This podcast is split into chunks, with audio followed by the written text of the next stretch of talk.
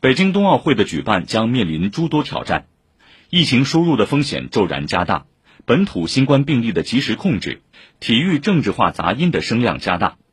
新华社播发评论指出，中国有能力从容应对。我们需看到，中国不仅做到打铁自身硬，在以最佳的状态迎接世界各地的运动员，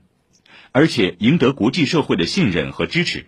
约九十个国家和地区，近三千名运动员参加，所设项目和产生的金牌为历届最多，成为一些国家首次派团参加的一届冬奥会。